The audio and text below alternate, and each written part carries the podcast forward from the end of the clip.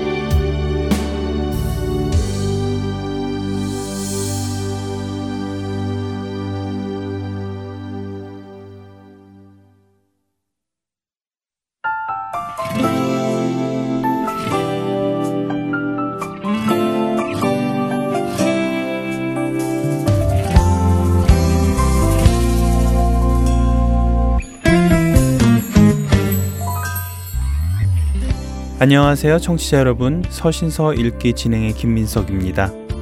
지난 시간에는 복음서에 등장하는 헤롯 왕들에 대해서 알아보았습니다. 동방 박사들에 의해 유대인의 왕이 오신다는 소식을 듣고는 유아 대학살을 일으킨 헤롯 대왕을 비롯하여 그의 아들들인 헤롯 아켈라오, 헤롯 안디바와 헤롯 빌립에 대해 나누었습니다. 이 중 헤롯 아켈라오는 유대와 사마리아 및 이둠의 지역을 다스렸고 헤롯 안디바는 갈릴리와 베레와 지역을, 헤롯 빌립은 이두레와 두라고닛 그리고 갈릴리 북동편의 땅을 통치했습니다. 특히 헤롯 안디바는 세례 요한을 죽인 사람이며 빌라도에 의해 끌려온 예수님을 재판하고 빌라도에게 넘겨준 사람이었다고까지 지난 시간에 말씀드렸습니다. 오늘은 성경에 등장하는 헤롯 대왕의 손자 두 명을 잠시 나눈 후에 약속드린 대로 서신소로 본격적으로 들어가 보려 합니다. 헤롯 대왕의 손자 중 첫 번째 소개할 손자는 헤롯 아그리파 1세입니다. 헤롯 아그리파 1세는 앞서 소개해드린 헤롯 대왕의 세 명의 아들의 자손은 아니었습니다. 그는 헤롯 대왕의 또 다른 아들 아리스토불루스라는 사람의 아들이었지요. 헤롯 아그리파 1세는 로마 황실에서 교육을 받으며 자라나가 글라우디오가 로마 황제에 오르는데 공헌을 하여 유대와 사마리아를 통치할 권한을 부여받게 되었지요. 그는 유대인들의 환심을 사기 위해 율법을 존중해주는 태도를 취했고 정통파 유대인들의 비비를 맞춰주는 정책을 폈습니다. 그러나 비록 그가 유대인을 향해 부드러운 태도를 취하기는 했지만 그는 하나님을 경외하지는 않았습니다. 사도행전 12장에 헤롯 아그리파 1세는 등장하는데요. 그는 정통파 유대인들의 환심을 사기 위해 그리스도를 믿는 유대인들을 해하였습니다. 사도행전 12장 1절에서 3절입니다. 그때에 헤롯 왕이 손을 들어 교회 중에서 몇 사람을 해하려 하여 요한의 형제 야고보를 칼로 죽이니 유대인들이 이 일을 기뻐하는 것을 보고 베드로도 잡으려 할세 때는 무교절 기간이라 이처럼 헤롯 아그리파 1세는 민심을 위해 요한의 형제 야고보를 죽였으며 베드로를 옥에 가두기도 했지요. 결국 그는 충이 먹어 죽었다고 사도행전 12장 23절은 기록합니다. 두 번째로 소개해드릴 헤롯은 헤롯 아그리파 2세입니다. 헤롯 아그리파 2세는 헤롯 아그리파 1세의 아들로 헤롯 대왕에게는 증손자가 되지요. 헤롯 아그리파 2세는 사도행전 25장과 26장에 등장하는데요. 그는 로마의 새 총독으로 부임한 베스도를 만나러 가이사라에 갔다가 당시 감금되어 있던 사도 바울을 만나고 그로부터 변론을 듣게 되지요. 사도행전 26장 28절을 보면 아그리파 2세는 바울에게 내가 적은 말로 나를 권하여 그리스도인이 되게 하려 하는도다 하며 책망을 하기도 하지요. 하지만 그는 바울에게서 죄를 찾을 수 없다고 말하기도 합니다. 그러나 바울이 스스로 가이사에게 항소하였기에 바울은 로마로 가게 되지요. 여기까지 하여 헤롯 왕가의 이야기를 마치겠습니다. 이 정도면 서신서가 쓰여진 1세기 예루살렘 주변의 시대적 배경을 대략적으로 알게 되었는데요. 제가 서신서 읽기 프로를 처음 시작하면서 여러분께 말씀드린 것 중 학자들이 가장 빨리 써진 복음서라고 추측하는 마가복음보다 10여 년 정도 더 빨리 써졌을 것이라고 추측하는 서신서들이 있다고 말씀드렸죠. 바로 야고보서와 갈라디아서인데요. 오늘은 그중 야고보서에 대해 나눠 보겠습니다. 야고보서는 누가 썼는지에 대한 추측도 할 수 없는 서신서들과는 달리 1장 1절에 하나님과 주 예수 그리스도의 종 야고보는 흩어져 있는 열두 지파에게 무난하노라 라고 하며 누가 이 서신을 쓰고 있는지 밝히고 있습니다. 또한 누구에게 쓰고 있는지도 밝히고 있지요. 하지만 우리에게 질문이 생깁니다. 과연 이 야고보서를 쓴 야고보가 어떤 야고보냐 하는 것이지요. 언뜻 예수님의 제자 중 한 명인 야고보 사도가 썼을 것이라고 당연하게 생각할 수도 있는데요. 하지만 성경에는 야고보라는 이름을 가진 사람이 여럿 있습니다.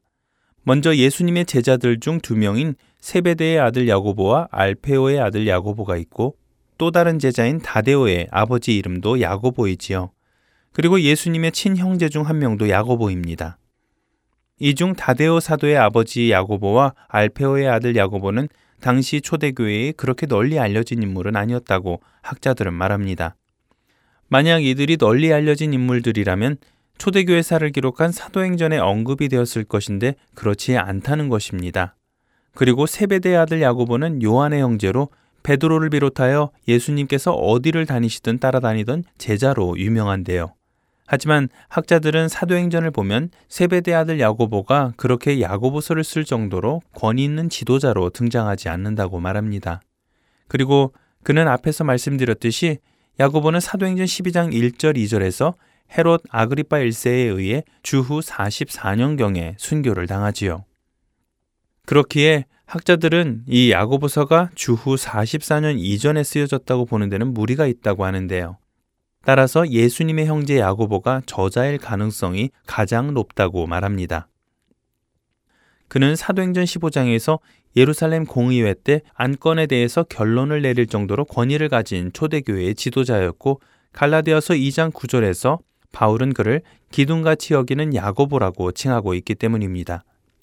야고보서 1장 1절에서와 같이 간단한 인사말을 한다 할지라도 충분히 잘 인식될 수 있었던 사람이었던 거죠. 야고보는 이 편지를 흩어져 있는 열두 지파에게 문안한다고 하며 시작을 합니다. 그렇기에 이 편지를 받는 사람들은 유대인으로서 예수님을 메시아로 믿는 사람들이었지요. 이방인 그리스도인들이 아니라 유대인 그리스도인들 말입니다. 이스라엘의 역사를 살펴보면 예루살렘이 있던 고향 땅을 떠나 흩어지게 된 유대인들이 있습니다. 이들을 디아스포라라고 부르는데요. 열왕기하 17장에 의하면 북이스라엘이 아수르의 포로로 잡혀갔다고 하는데 이것이 주전 722년에 일어난 일입니다. 이스라엘의 북동쪽으로 잡혀간 것이죠. 그 다음은 열왕기하 25장에 남유다가 바벨론으로 끌려가는데 이것은 주전 586년의 일입니다. 이것은 이스라엘의 동쪽에 있던 바벨론 땅으로 끌려가게 됩니다. 이때 끌려갔던 사람 중에는 다니엘과 세 친구가 있지요. 다음은 신구약 중간기 중 폼페이 장군에 의해 이스라엘이 멸망하여 로마 제국으로 끌려가게 되는데요. 이때가 주전 63년. 지도를 보면 이들은 이스라엘의 서쪽에 있는 로마로 끌려간 것입니다. 신약 시대에 들어와서는 주후 30년의 스테반의 순교로 예루살렘에 있던 유대인들이 유대와 사마리아 지역으로 흩어졌고요. 주후 49년에는 클라우디오 로마 황제의 칙령으로 로마에서 다른 로마 제국으로 흩어진 유대인들이 있습니다. 이들은 이스라엘 땅의 북서쪽으로 흩어졌습니다. 이처럼 역사 속에서 유대인들은 많은 곳으로 흩어져 살게 되었습니다. 야고보는 바로 이렇게 흩어져 살고 있는 열두 지파에게 문안을 하며 그의 편지를 시작하는 것입니다. 야고보가 야고보서를 쓰게 된 배경은 무엇일까요? 당시 교회 안에는 어떤 일들이 있었을까요? 그 배경을 알고 야고보서를 읽는다면 우리는 야고보가 성도들에게 하려는 말을 더 깊이 알아듣게 될 것이고 야고보를 통해 우리에게 하시는 성령님의 음성도 들을 수 있을 텐데요. 사실 서신서 같은 경우 그 내용을 잘 생각해 보면 역으로 현재의 상황을 추측해낼 수 있기도 합니다. 야고보서의 가장 두드러진 주제 중 하나는 행위에 관한 내용입니다. 자칫하면 야고보가 행위에 의한 구원을 주장한다고까지 오해하기도 하지요. 실제로 종교개혁을 했던 마틴 루터는 야고보서를 지푸라기 서신이라고 불렀다고까지 합니다. 오직 믿음으로를 외치며 종교 개혁에 앞장섰던 그에게 은혜로 얻어지는 구원에 대한 언급은 없고 오직 행위를 강조하고 있는 야고보서는 어쩌면 당시의 로만 캐톨릭의 행위를 지지해 주는 것처럼 느껴졌을지도 모르겠습니다. 하지만 야고보는 결코 행위로 구원을 얻는다고 주장하지 않습니다. 또한 야고보서가 구원은 은혜로만 얻어지는 것이라고 언급하지 않았다고 해서 그가 구원이 행위로 얻어지는 것이라고 말하는 것도 아니지요. 오히려 그는 구원이 은혜로 얻어지는 것을 전제로 이야기를 꺼내고 있습니다. 야고보가 성도들에게 전하려는 이야기는 그리스도를 통해 구원에 이르고 하나님 나라의 백성이 되었다면 그에 걸맞는 삶을 살아야 함을 말하는 것입니다. 야고보가 편지를 쓸 당시는 아직 그리스도인들의 순교가 보편화되어 있지는 않았던 때라고 학자들은 이야기합니다. 물론 스테반 집사의 순교가 있기는 했지만 말입니다. 그러나 그리스도인들을 향한 경제적인 박해와 압력은 있었지요. 사도행전 8장 1절은 스테반 집사의 순교 이후 예루살렘에 있는 교회에 큰 박해가 있어 사도회에는 다 유대와 사마리아 모든 땅으로 흩어졌다고 기록합니다. 이때 흩어진 많은 그리스도인들은 자신들의 집과 재산 그리고 일터를 떠나야 했습니다. 바로 예수님을 믿는다는 이유로 말입니다. 이런 일이 생길 때 사람들의 마음에 가장 먼저 드는 생각은 무엇일까요? 그것은 자신이 믿고 있는 이 일을 위해 지금 내게 임한 고생을 받을 만한가 아닌가 생각해 보는 것일 것입니다. 예수님을 믿지 않으면 사라질 고난과 압력들을 놓고 고민하게 되는 것이지요. 바로 그런 생각을 하고 있는 사람들을 향해 야고보는 편지 시작에 이렇게 전합니다. 내 형제들아, 너희가 여러 가지 시험을 당하거든 온전히 기쁘게 여기라. 야고보서 1장 2절의 말씀인데요. 야고보는 이 말씀을 시작으로 성도들이 지금 자신들에게 일어나는 고난과 박해를 어떻게 받아들이고 또 이를 통하여 무엇을 생각해야 하는지를 설명해 나가시지요. 이 배경을 생각하시며 야고보서 1장을 다시 한번 읽어보시면 어떠실까요? 여러분이 핍박을 피해 예루살렘에 자신의 재산과 일터, 그리고 가족을 떠나 타지로 와서 고생하고 있는 그 흩어진 성도라고 생각하시면서 말입니다. 다음 시간에 야고보서에 대해 조금 더 알아보도록 하겠습니다.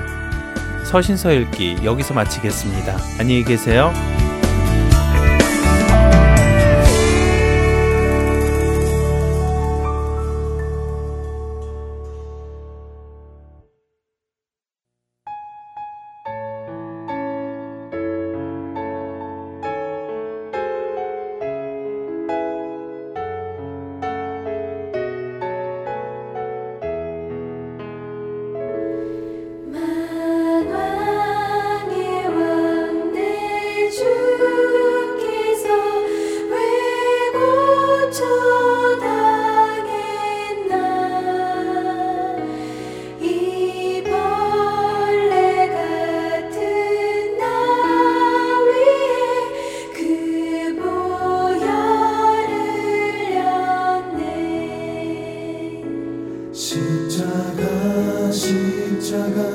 내가 처음 볼 때에 나의 맘의 큰 고통 사라져.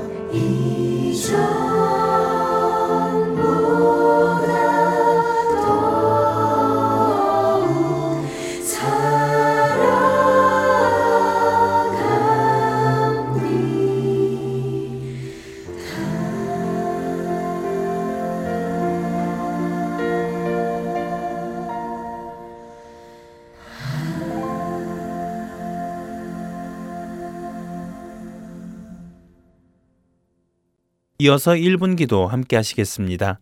오늘은 아리조나 가나안 교회 박경자 목사님께서 진행해 주십니다.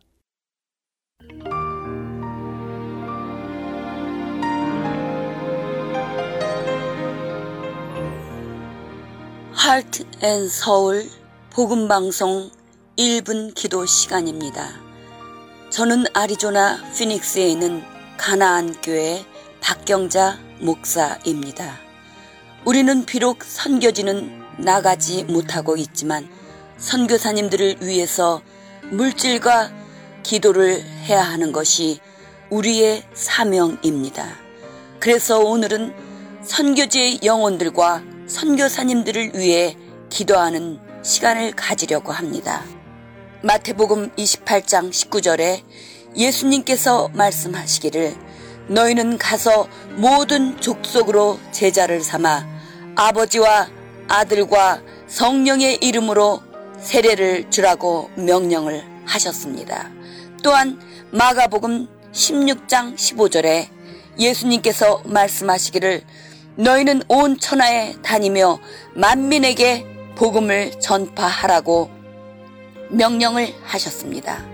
분명히 마태복음은 가서 모든 족속이라고 말씀하셨고 마가복음은 온 천하에 다니며 만민에게라고 말씀을 하셨습니다.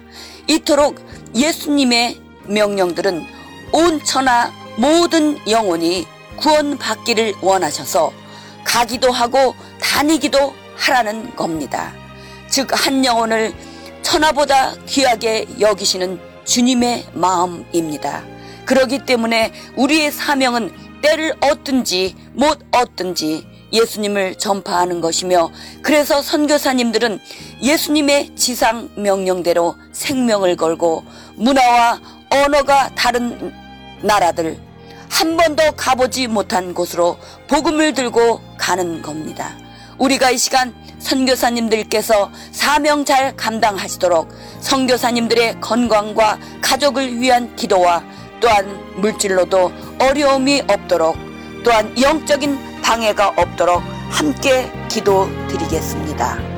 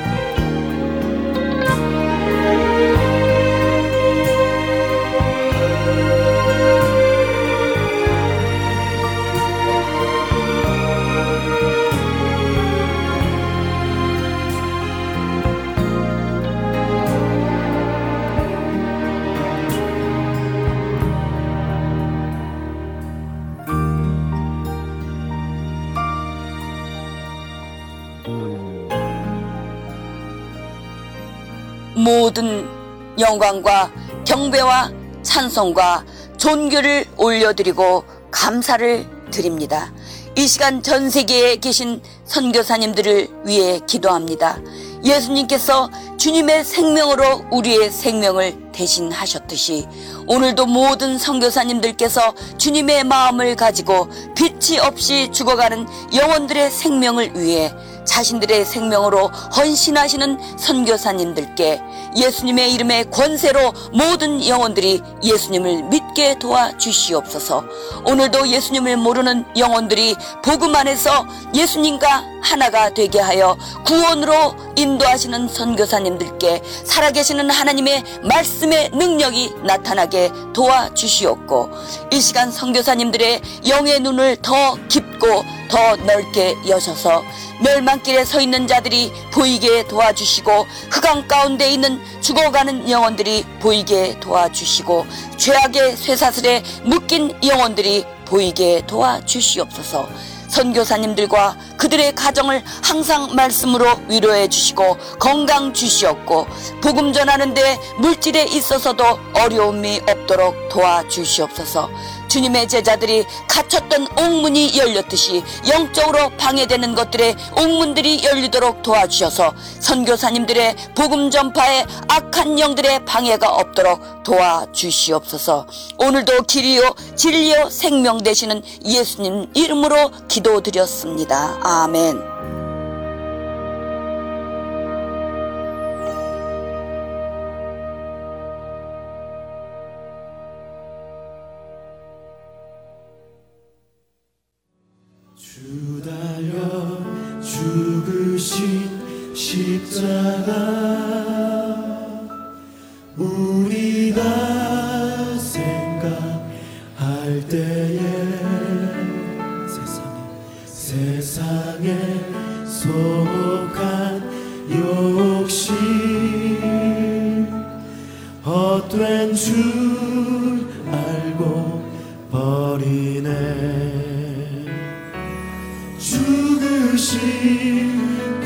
시관을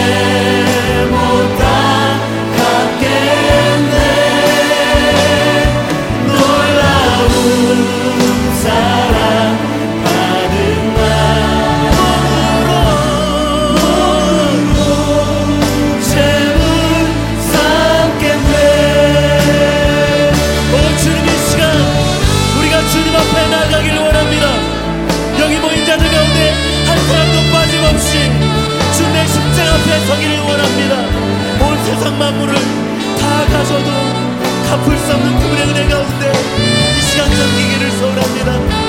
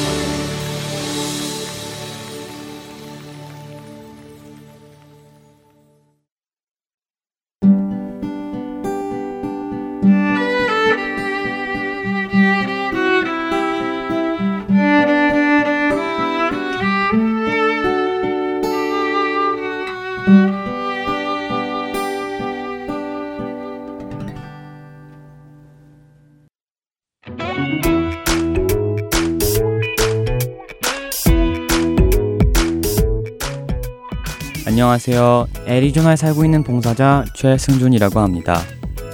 3개월 혹은 6개월마다 새로운 방송들이 여러분을 찾아가는데요. 지난 방송을 다시 듣고 싶어 하시는 분들이 많이 계시더라고요. 그런 분들을 위해 제가 그 방법을 말씀해 드리겠습니다. 홈페이지 www.heartandsoul.org로 접속하셔서 특별 방송을 클릭하시면 됩니다. 또한 CD로 듣고 싶으신 분들은 사무실로 전화해 주시면 원하시는 방송을 CD에 담아 보내드리도록 하겠습니다. 전화하실 사무실 전화번호는 602-866-8999입니다.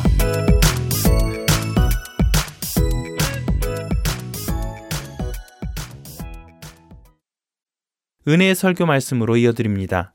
오늘은 캘리포니아주 LA에 위치한 한길교회 노진준 목사님께서 누가복음 19장 1절에서 10절을 본문으로 삭개오 이야기라는 제목으로 말씀 나누어 주십니다.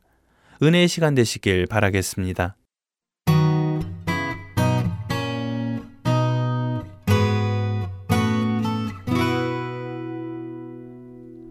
여러분들은 이 삭개오라는 이름을 들으면 아, 무엇이 제일 먼저 떠오르십니까? 어떤 이미지가 제일 먼저 떠오르시나요? 아마도 키가 아닐까 하는 생각을 합니다. 성경에서 키가 언급된 인물은 아, 사울 그리고 골리앗 또 오늘 본문의 주인공인 삭개오 정도일 겁니다. 사울이나 골리앗의 경우는 워낙에 체구가 큰 용사들이었다는 것을 강조하기 위해서 그들이 큰 키를 가졌다는 것을 언급했다면 사개오는 도대체 얼마나 키가 작았길래 그의 키를 언급했을까 의아스럽지 않습니까? 그리고 키가 작다는 게 뭐 어쨌다고 사개오가 키가 작다는 말을 성경에서 언급할까 하는 것도 이해가 되지 않습니다. 요즘처럼 키가 컴플렉스가 아니었다면 사개오가 사람들에게 놀림을 받고 소외되는 이유가 될 만큼 그렇게 키가 작았다는 말일까? 그래서 이 키가 그냥 정도껏 작은 것이 아니라 사람들의 놀림감이 될 만한 장애였다는 말일까? 저도 처음에는 그런 관점에서 이 키를 장애로 보고 본문을 한번 읽어보려고 했습니다만은 그가 키가 작았다는 것은 그냥 그에 대한 단순한 묘사 그리고 특히 예수님을 보기 위해서 그가 취했던 특별한 했던 행동을 설명하기 위한 것일 뿐이지 본문에서는 사개오의 키를 결점이나 장애로 말하고 있지 않다고 생각합니다.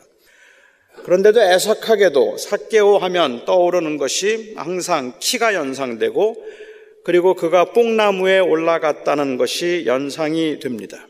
여기에 뽕나무라고 번역된 것은 사실은 우리 개혁 성경에는 뽕나무라고 번역이 되어 있는데 우리가 가지고 있는 개혁 개정 성경에는 들무화과 나무라고 번역되었습니다. 이것은 그 헬라 단어 자체에 대한 그 이해 차이도 물론 있을 거라고 저는 생각을 하기는 해요.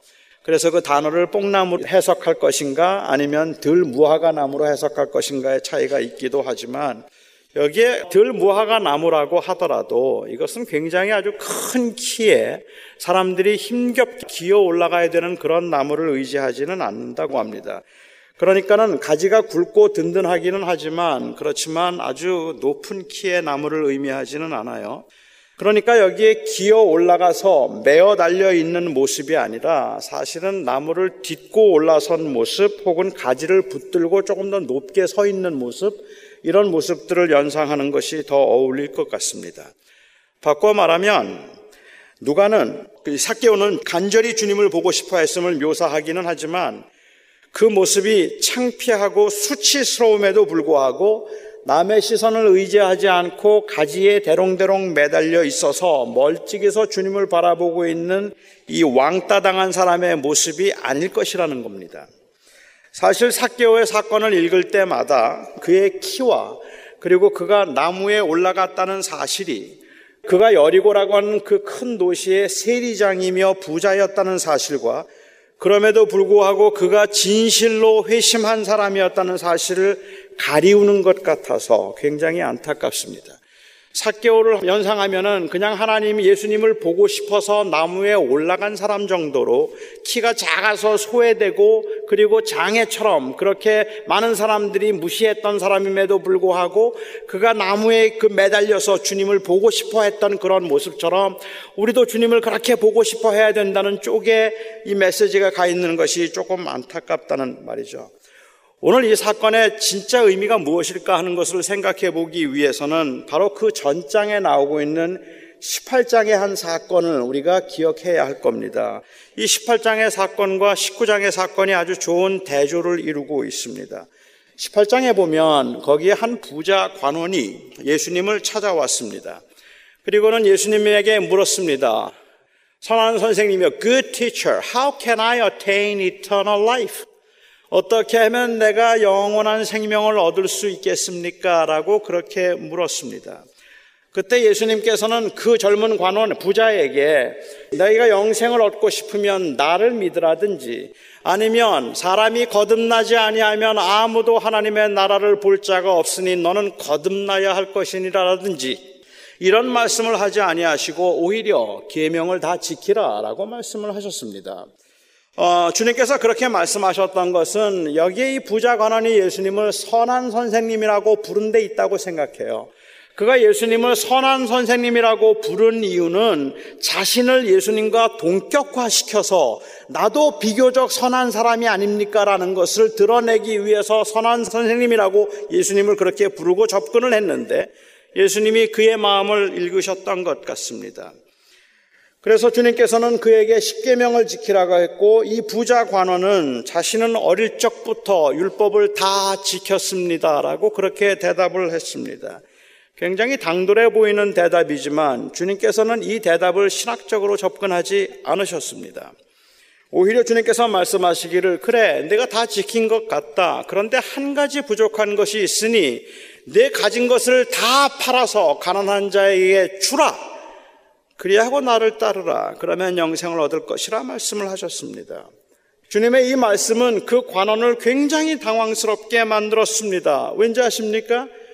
그는 부자였기 때문입니다. 그가 부자였기 때문에 그래서 그는 굉장히 당황했습니다.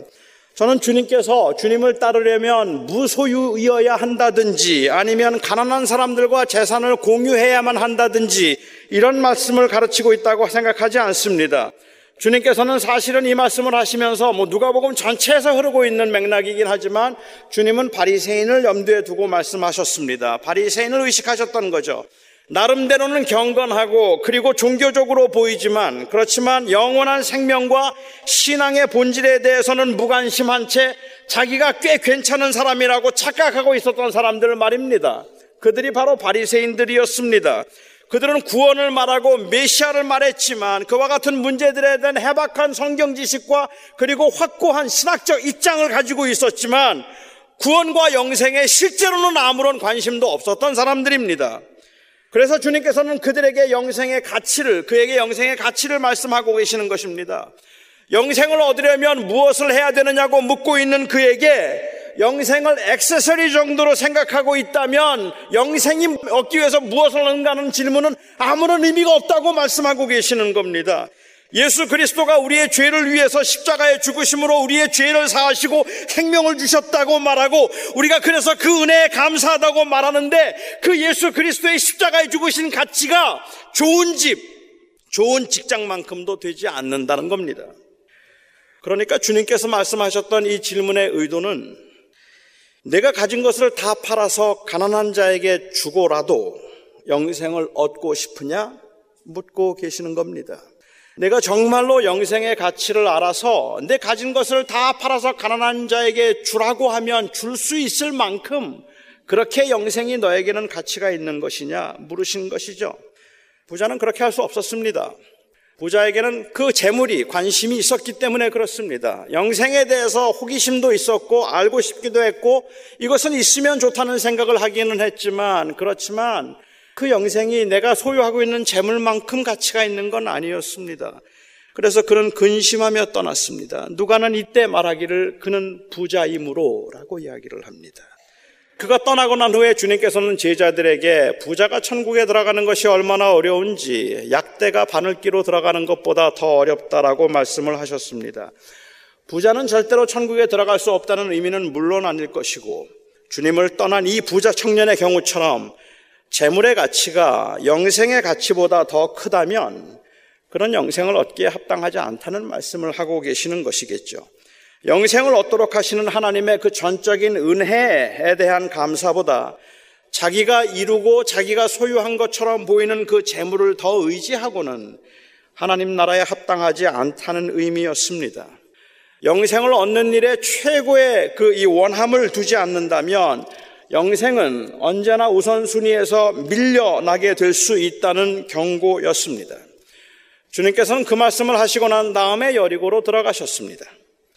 여리고로 들어가면서 나면서 시각장애인 되었던 사람을 고쳐주셨기 때문에 예수님께서 여리고로 들어갈 때는 정말로 수많은 사람들이 모여들어서 하나님께 영광을 돌리며 환호하면서 주님을 따라가고 있었어요. 그들은 모두가 다 흥분한 상태입니다. 왜냐하면 주님께서 시각장애인의 눈을 뜨게 하시는 놀라운 일을 행하셨기 때문에 그렇습니다. 그리고 거기에서 사개오를 만나셨습니다. 사개오는 여리고의 세리장이었습니다. 세리장이라는 말은 그가 굉장히 부자였다는 의미이고 또한 당시 유대인들의 혐오 대상 1순위였다는 의미이기도 합니다. 조금 전에 말씀드렸던 그 부자 관원은 어쩌면 십계명도 굉장히 잘 지켰고 그리고 나름대로는 종교적이고 도덕적인 사람이라는 평판을 받았다면 이 사개오라고 하는 사람은 로마 정부에 빌붙어서 가난한 사람들의 돈을 세금이라는 명목으로 다 갈취해서 부자가 된 사람입니다. 이런 사람은 누구라도 부러워하지만 동시에 혐오하는 타입의 인물이겠죠. 사개오는 그에게 주어진 직분상, 여리고의 세리장이라는 그 직분상 아주 매정하고 잔인한 방법으로 그의 재산을 모았을 것입니다. 저는 그것을 굳이 그가 그 키에 대한 컴플렉스를 극복하기 위해서 사람들에게 놀림을 받으면서 비록 장애를 가지고 있지만 내가 돈을 많이 모아서 다른 사람들로 하여금 나를 무시하지 못하게 만들고 나를 놀렸던 사람들을 내가 다 꼼짝 못하게 그들을 오히려 착취하겠다는 그러한 마음으로 부자가 되었다고 생각하고 싶지는 않습니다. 아닐 겁니다. 뭐 어쩌면 그럴 수도 있겠지만 그거는 본문이 말하고자 하는 핵심은 아닌 것 같습니다. 아무튼 그는 그에게 주어진 기회 가운데서 세리장으로서 돈을 많이 모았습니다. 오늘 누가는 이 사개오를 그 묘사하면서 그는 세리장이며 또한 그는 부자였다고 이야기합니다. 그가 부자였다는 말은 바로 그 전장에 나오는 이 부자 관원이 그가 부자였다는 말과 아주 좋은 대조를 이루고 있는 말씀이라고 볼 수 있을 것 같아요. 그런데 그는 그렇게 모은 재물로 행복을 찾을 수 없었습니다. 그는 하나님께로 돌아오고 싶었습니다. 재물을 많이 모았고 그래서 많은 사람들이 부러워할 만큼 넉넉한 삶을 살고 있기는 하지만 그렇지만 그는 만족할 수 없었습니다. 그의 마음 안에는 갈등이 있었을 뿐만 아니라 갈증이 있었고 하나님을 정말로 다시 하나님께 돌아가서 하나님을 믿고 하나님 자녀가 되고 싶은 마음이 그에게 있었습니다. 어쩌면 그도 예수님을 만나서 예수님 어찌하면 내가 영생을 얻을 수 있습니까? 라고 묻고 싶었을 겁니다. 그만큼 간절했을 겁니다. 부자관원이 자기의 영생에 자신이 있었다면 사개오는 자신이 영생을 얻을 수 있다는 자신이 없었습니다.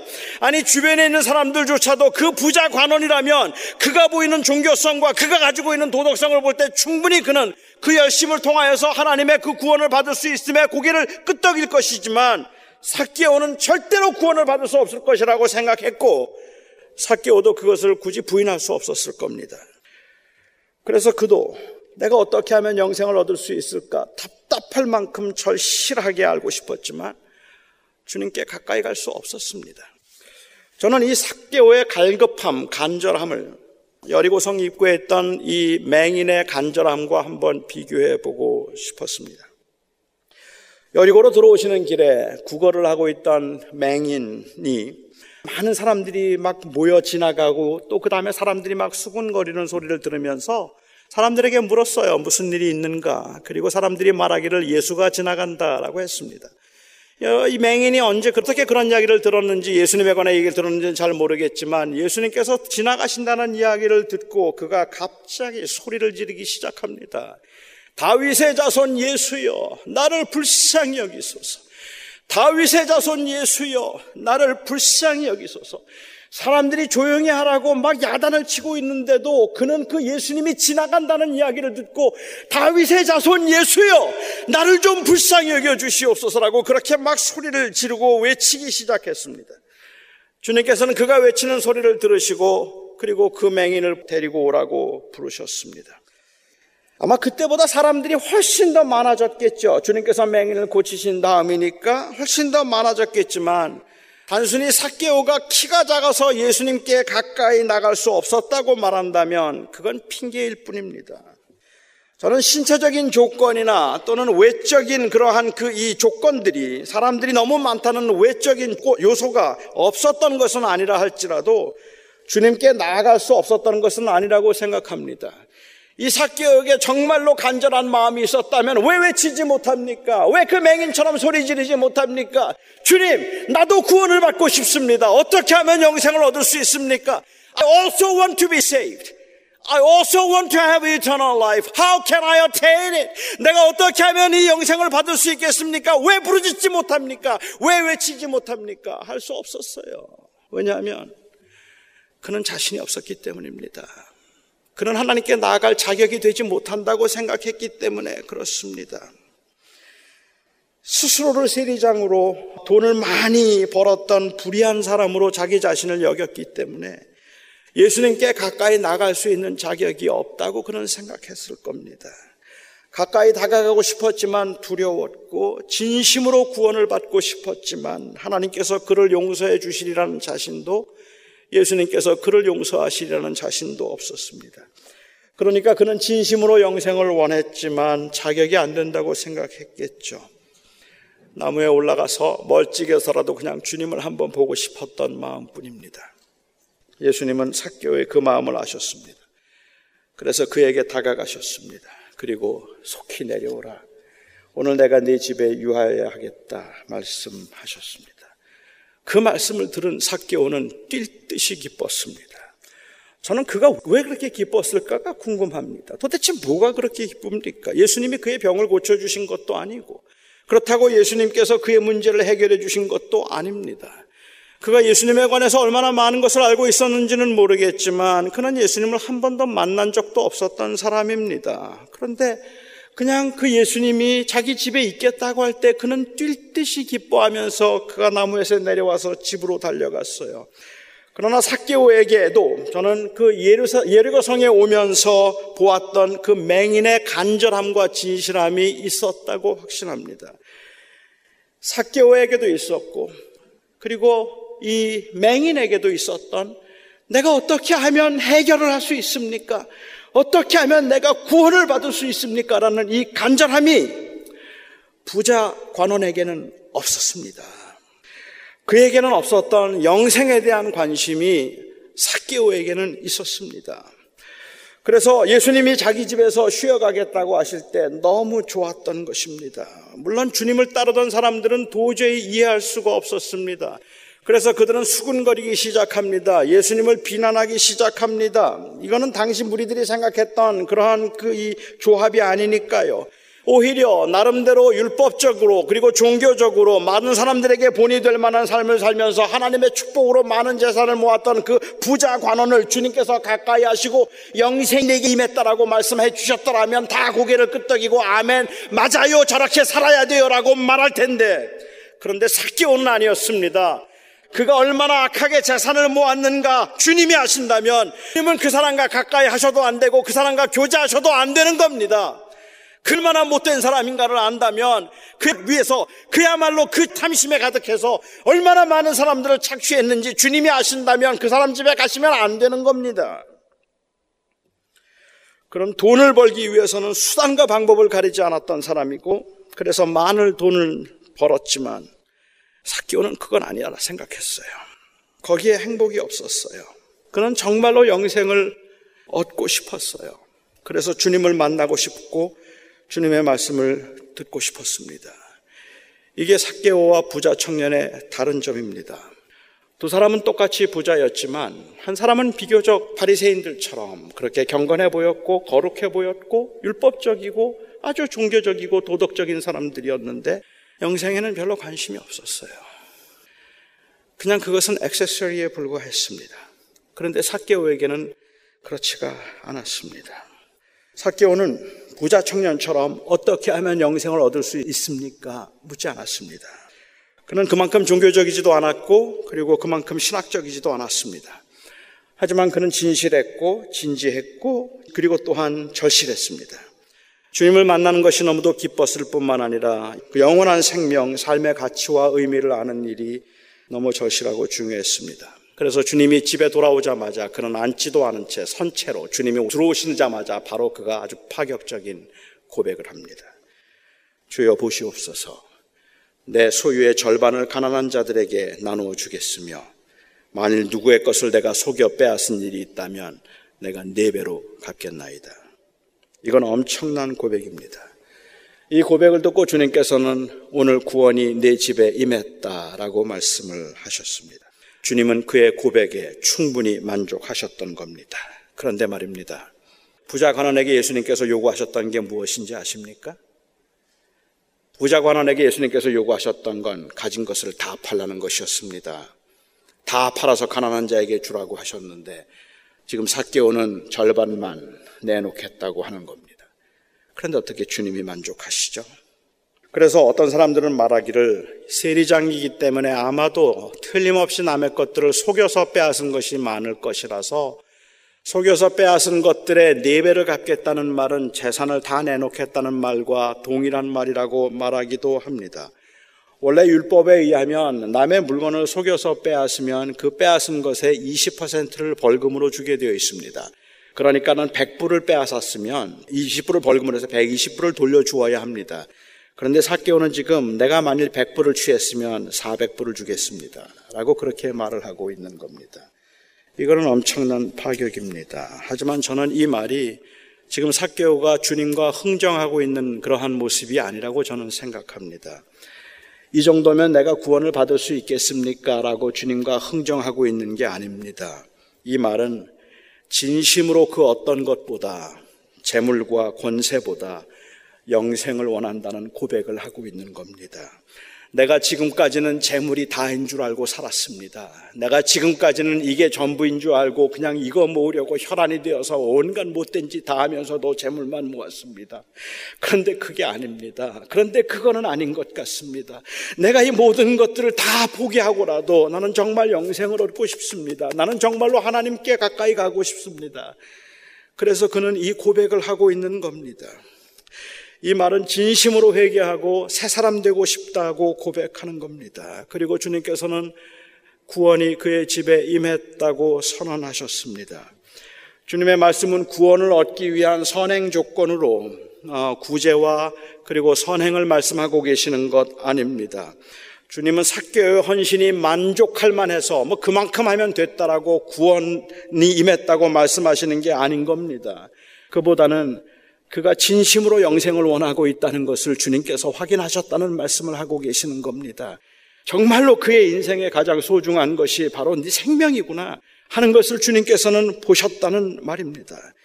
그동안 인생의 목적이라고 해도 과언이 아닐 만큼 돈을 모으는 일에 집착했던 그가 그 재물을 놓겠다고 고백함이 바로 그의 진실한 회심의 표현이었다는 말입니다. 주님께서는 부자 청년에게 바로 그 회심의 마음, 정말, 정말 예수면 되겠니? 정말 내가 주는 생명이면 되겠니? 라고 묻고 그리고 그 청년은 그것으로 만족할 수 없었기 때문에 떠났습니다. 그래서 오늘 이 사건의 결론을 누가는 마지막 결론으로 10절에서 말하기를 인자가 온 것은 잃어버린 자를 찾아 구원하려 하심이라라고 말씀하셨습니다. 사개오는 잃어버린 바 된 자로 하나님께 진심으로 돌아오고 싶었던 사람입니다. 그가 어떻게 하면 영생을 얻을 수 있을까 묻고 있는 부자 관원과 달랐습니다. 종교적으로나 도덕적으로 나름대로 자부심을 가져도 될 만큼 괜찮아 보였지만 아마도 그래서 이 부자 관원은 잃어버린 자가 아니었습니다. 스스로 잃어버린 자라고 생각할 만큼 간절하지도 않았고 진실하지도 않았습니다. 저는 그래서 오늘 이 설교를 마감하면서 저 자신에게 또 한 번 묻고 싶고 여러분에게도 묻고 싶습니다. 여러분은 사개오에 가깝습니까? 아니면 부자 관원에 가깝습니까? 영원한 생명, 그리스도께서 십자가의 죽으심으로 우리에게 그토록 주기 원하셨던 그 소중한 생명에 정말로 관심이 있으십니까? 내 가진 것의 절반을 팔아 가난한 자에게 주겠으며 내가 혹시 토색한 것이 있다면 네 배로 갚겠나이다라고 그렇게 말할 만큼 나는 그 어떤 것보다 주님을 원합니다라는 그 간절함이 우리 안에 있습니까? 아니면 영생을 얻는 것도 중요하지만 나에게 더 소중한 것은 부자이고 그리고 재물이 그러한 재물인 그런 상태입니까? 장로라고요. 30년 교회 생활 했다고요. 40년을 장로로 섬겼다고요. 30년 동안을 목사로 있으면서 목회했다고요. 그리고 목회하는 것 말고는 다른 거는 해본 적이 없을 만큼이나 그냥 목사로 그렇게 열심히 살았다고요. 남들이 보면 헌신하는 것처럼 보이고 남들이 보면 정말 열심히 있는 사람인 것처럼 그렇게 집사로 봉사 많이 했다고요. 부자관원이 그랬을 겁니다. 부자관원이 그랬을 겁니다. 그런데 주님께서 그 부자관원에게 묻습니다. 너는 영생에 관심이 있니? 아마도 30년을 신앙생활을 하고 40년을 목회를 하고 30년을 장로를 하고 집사를 했어도 주님께서 오늘 저에게 그리고 여러분들에게 물으실 것 같습니다. 너는 영생에 관심이 있니? 너는 혹시 재물에 관심을 가지고 있으면서 그 영생을 액세서리 정도로 생각하고 있는 건 아니니? 그런데 그 질문을 주님께서 저에게 하신다면 제가 뭐라고 대답을 할 수 있을까 생각하면 여러분 앞에 제가 그냥 진실하게 고백한다면 제가 할 수 있는 대답은 그것 같아요. 주님, 저에게는 사개오 같은 마음으로 주님께 왔습니다. 그런데 제 마음이 자꾸 부자 관원처럼 되어 갑니다. 그게 제가 가지고 있는 고백일 것 같습니다. 나는 정말로 예수 그리스도의 그 구원의 은혜가 감사해서 목사 되겠다고 했습니다. 그리고 나는 어떤 고난과 어떤 환란 가운데 있다 할지라도 나는 그 주의 복음을 전하는 일에만 헌신을 다하겠다는 그런 마음과 그런 열정을 가지고 하나님 앞에 제가 헌신했었습니다. 그리고 30년 목회하면서 그리고 지금까지 40년 동안 하나님을 섬기고 살아가면서 제 모습이 자꾸만 부자관원처럼 굳어져 갑니다. 영생에는 관심이 없는 사람인 것처럼 내가 어떻게 하면 조금 더 잘 살고 조금 더 대접받고 조금 더 인정받을 수 있고 조금 더 안락하고 편안하게 살 수 있을까 하는 것에 더 많은 관심을 가지고 있기 때문에 신학적으로 아주 정교하게 대답할 수 있겠고 그리고 윤리적으로 크게 어긋나는 것이 없어서 내가 어떻게 하면 영생을 얻을 수 있겠습니까? 라는 말을 자부심을 갖듯이 하나님께 물을 수도 있을 것 같은데 이 사개오가 가졌던 이 간절함이 제 안에서 식어갈 수 있다는 것이 두렵다는 말입니다. 하나님, 내가 영생을 얻을 수 있다면 나같이 더러운 죄인이 사개오처럼 그렇게 온갖 가지 아니 내가 세리장으로 온갖 못된 짓을 다 했지만 하나님 앞에 감히 나와서 하나님을 찾는다는 말도 내가 할 자격이 없지만 나 같은 이 더러운 죄인이 구원을 받을 수 있는 길이 있다면 주님 정말 저는 구원을 받고 싶습니다. 부자관원처럼 영생에 관심이 있다 말하고 종교적 열심도 가지고 있지만 그것이 자신의 위치와 그리고 자신의 그 소유의 위협이 된다면 근심하며 떠날 수밖에 없을 정도로만 우리가 주님과 관계를 맺고 있는 것은 아닐까. 종교적 형태와 모습은 넘쳐나는데도 주님께서 그 세대를 가리켜 피리를 불어도 춤추지 아니하고 곡을 하여도 울지 않는다고 하셨던 그 세대처럼 그 세대를 안타까워하셨던 것처럼 오늘날 교회도 그냥 부자 관원들로 넘쳐나는 것은 아닐까 싶고 꽤 긴 시간을 목사로 살아온 저는 지금 나는 부자 관원이 아니었는데 부자 관원처럼 된 것 같아서 주님 앞에 죄송합니다.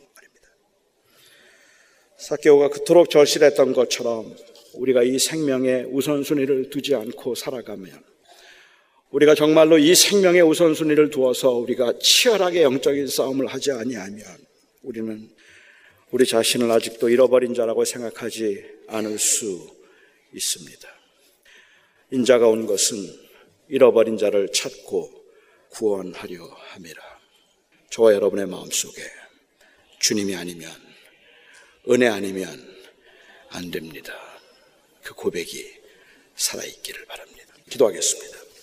자비로우신 나의 아버지 하나님, 이 세상을 살아가면서는 세상이 온통 돈 이야기고, 온통 재물 이야기, 온통 신분 이야기, 온통 자기가 이룬 성취와 업적들에 관한 이야기라서 그것들이 침해를 받으면 예수를 믿는 것도 구원을 받은 것도 다 그리 소중하게 보이지 않을 만큼 근심하며 떠날 만큼 무기력한 모습이 현대 교회의 모습이고 저희들의 모습이라면 우리는 오늘 사무칠 만큼 사개오가 부럽습니다. 부자 청년이 아니라 사개오처럼 주님 나에게는 이 생명이 전부입니다라는 그 고백이 저희들의 삶 속에 저희들의 입술에 회복될 수 있게 하여 주시옵소서. 예수님의 이름으로 기도하옵나이다. 아